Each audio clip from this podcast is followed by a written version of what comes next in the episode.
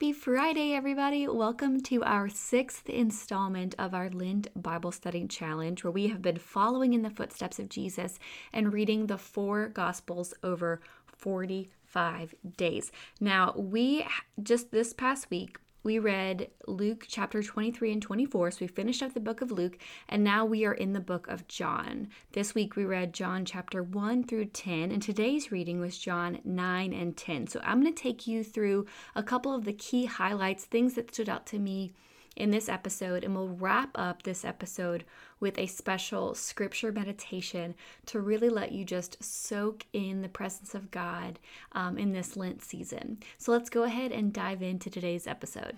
Hey dreamers, welcome to the Dream Planning Podcast. If you've been led here, I believe it was on purpose. You are created and loved by God, and your life is full of purpose. If you've been sitting in a season of searching or unfulfillment, and you're ready to change your life and hear from God, this is the podcast for you. Hi, I'm Polly Payne, the CEO and founder of Horatio Printing, and I'm here to lead you in tactical, practical, faith-led trainings to help make your God-sized dreams a reality in your life and your business. Your dreams matter because you matter. So open up your planner, pour a cup of coffee, and let's dream together. Okay, so let's dive into this week's reading.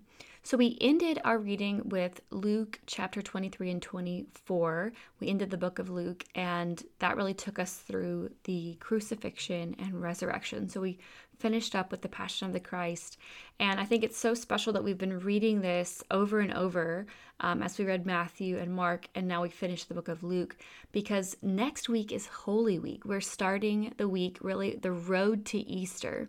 And so it's so cool that we've been reading this over and over, because I hope this has been preparing your heart to really soak in the magnitude and the wonder of what took place 2,000 years ago. So let's dive into the book of John. I love the book of John, partially because it's one of the Gospels that's a true firsthand account. John was one of the disciples, so he, witnessed this stuff firsthand, whereas Luke and Mark, it was secondhand information. Not that it, delegitimizes, their work or anything. They were, Holy Spirit inspired books. But I think it's so cool when you get the firsthand account from someone who actually saw all these miracles take place in person. And I love the way the book of John starts out. He doesn't start out like Matthew with this whole lineage. He starts out with almost this poetry of the Word becoming flesh. And I love what it says in John chapter 1, verses 9 through 12. I'm going to read it out of the NIV. It says, "The true light," and he's talking about Jesus, "the true light that gives light to everyone was coming into the world. He was in the world, and though the world was made through him, the world did not recognize him. He came to that which was his own, but his own didn't receive him. Yet to all who did receive him, to those who believed in his name, he gave the right to become children of God." And I want to read this out of the Passion Translation. That was the NIV. I've really been enjoying the Passion Translation here recently. It's just beautiful, and I love all the notes at the bottom, because it kind of explains whether it was the Greek or the Aramaic or like the Hebrew, where the translations come from. But in verse 9 it says, "For the light of truth was about to come into the world and shine upon everyone. He entered into the very world he created, yet the world was unaware. He came to the very people he created, yet those who should have recognized him, but they did not receive him. But those who embraced him and took hold of his name were given authority to become children of God." So those who embrace him and take hold of his name, believing in his name, which means to put your faith into his name. To lay hold of his name means to believe all that he represents and put into practice what he taught in the power of his name. For everyone who embraces and takes hold of his name, we're given authority to become children of God. You have the authority as a child of God. That's just such a beautiful reminder today. Moving on through the book of John, John chapter 2, we read of the miracle of Jesus turning water to wine. And then we also read the story of Jesus flipping the tables at the temple, which I like to call Savage Jesus. It's where he goes in, he realizes, you know, the corruption is happening in a space that should be so pure, in his father's home, and he cleans house. And I think, I don't know, for me, that's just a really timely word of what's going on in a lot of churches. It's going on in a lot of Christian cultures, of things being exposed, things being shared, and Jesus is flipping some tables, and it's happening all over the world. John chapter 3, moving on to John chapter 3, this is where we get our wonderful scripture, "For God so loved the world that he gave his only begotten son, that whosoever believes in him shall not perish, but have everlasting life." In the Passion it says, "For this is how much God loved the world. He gave his one and only unique son as a gift. So now everyone who believes in him will never perish, but experience everlasting life." I want you to sit on this word for just a second. Everlasting. Everlasting. Everlasting. There's something so beautiful that happens when we shift our hearts to eternal matters, when we shift our hearts and our focus to heaven, when we look upward. There's something amazing that happens. Our spirit is just drawn to eternity. I also really love John 3:21. It says, "But those who love the truth will come out into the light and welcome its exposure. For the light will reveal that their fruitful works were produced by God." Let me read that again. "But those who love the truth will come out into the light and will welcome its exposure. For the light will reveal their fruitful works that were produced by God." It's saying that if you are truly of God, you're not afraid of exposure. You're not afraid of being seen fully, because the light of Jesus exposes us. And sometimes exposure can be scary, but the true exposure of the light of Jesus will reveal fruitful works produced by God. And if you're listening to this right now, I'd love to hear how your Lent journey has been going. Why don't you drop into the review section of this podcast, share with me if you have been a part of this journey, and tell me what your favorite chapter in this reading has been for you, and what, you know, kind of stood out for you in John chapter 1 through John chapter 10. What is your favorite scripture? I would love for you to share that and share a little bit about what how your experience has been. The last one I want to land on in this little weekly reading is John chapter 6. I was actually rereading this today, and it's the story of Jesus walking on water. And it's a little different than the account where you see that Peter jumped out of the boat. This one's a little different. In this one it says, I'm going to just read it to you. "After waiting until evening for Jesus to return, the disciples went down to the lake. But as darkness fell, he still hadn't returned. So the disciples got into the boat and headed across the lake to Capernaum. By now, a strong wind began to blow and was stirring up the waters. The disciples had rowed about halfway across the lake when all of a sudden they caught sight of Jesus walking on top of the waves coming towards them. The disciples panicked, but Jesus called out to them, 'Don't be afraid. You know who I am.'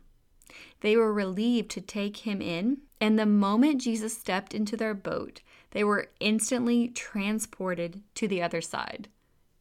What? It's like, how did I miss reading this before? I know I've read the book of John. I do not remember this story. They were relieved to take him in. The moment Jesus stepped into the boat, they were instantly transported to the other side. That is such a crazy miracle. And for me, I was just kind of rereading this and sitting with it. And it just reminded me that when Jesus steps into our mess, when Jesus steps into our storm, when Jesus steps into our middle, or in the middle of something, miracles happen.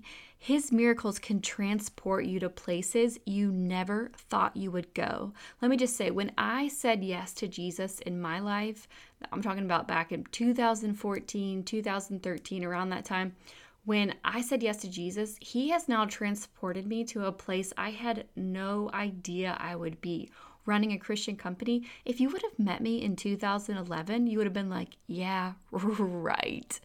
Not this girl. This girl? Not this girl.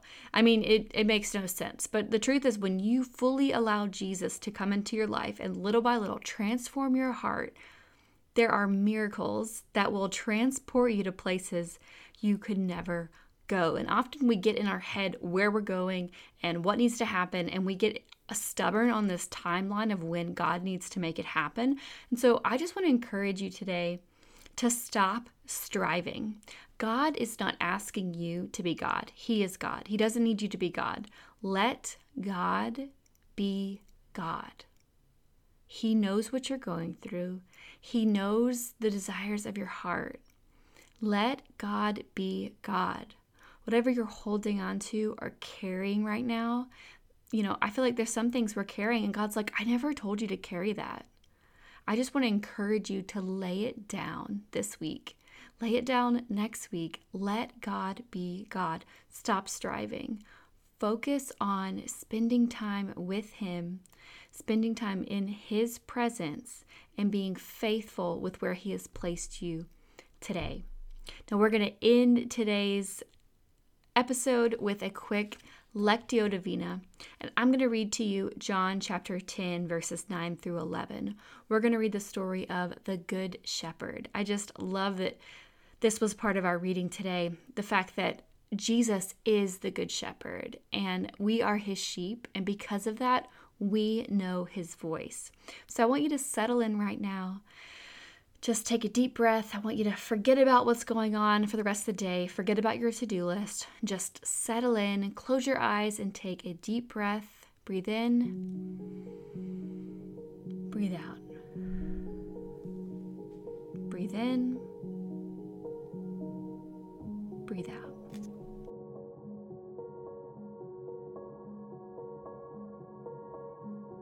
Okay, so I'm going to read you John chapter 10, verses 9 through 11.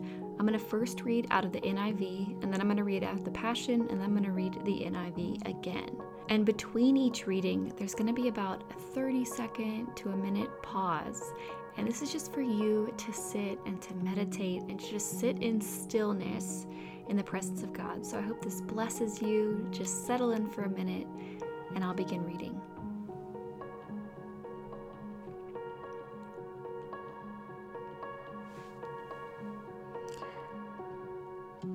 I am the gate. Whoever enters through me will be saved. They will come in and go out and find pasture. The thief comes only to steal and kill and destroy. I have come that they may have life and have it to the full. I am the Good Shepherd. The Good Shepherd lays down his life for the sheep.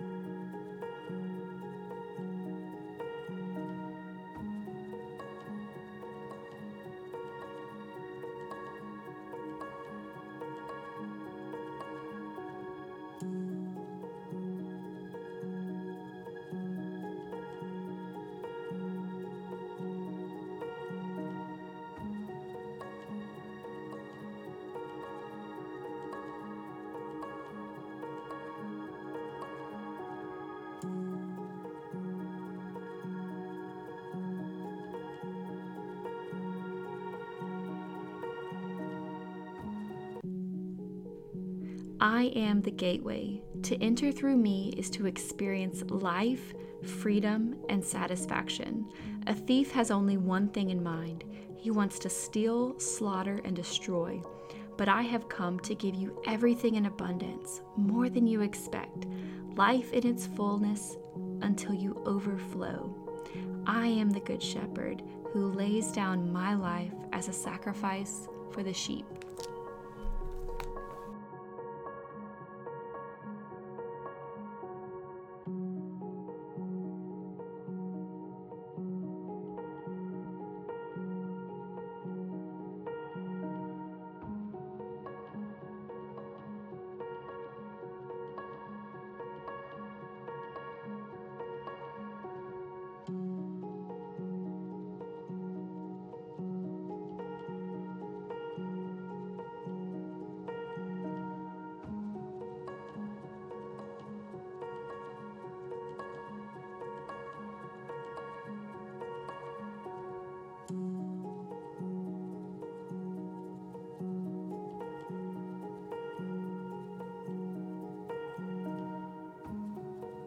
I am the gate.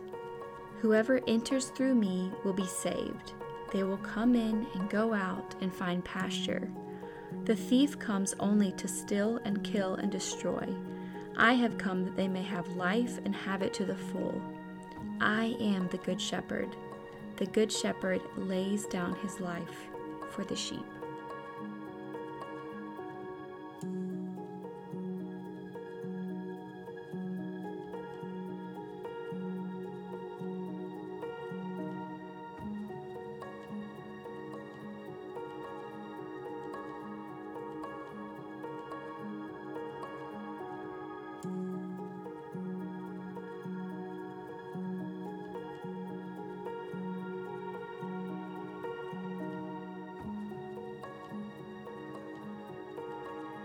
Father God, thank you so much for your revelation, for your truth, for the way that you love us and you tenderly care for us and the way you've sacrificed for us, God.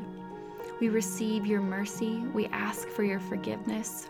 We ask that you will just fill us with your Holy Spirit and help us to walk in the fullness of the calling that you've placed on our lives. We ask all these things in Jesus' name. Amen. Amen.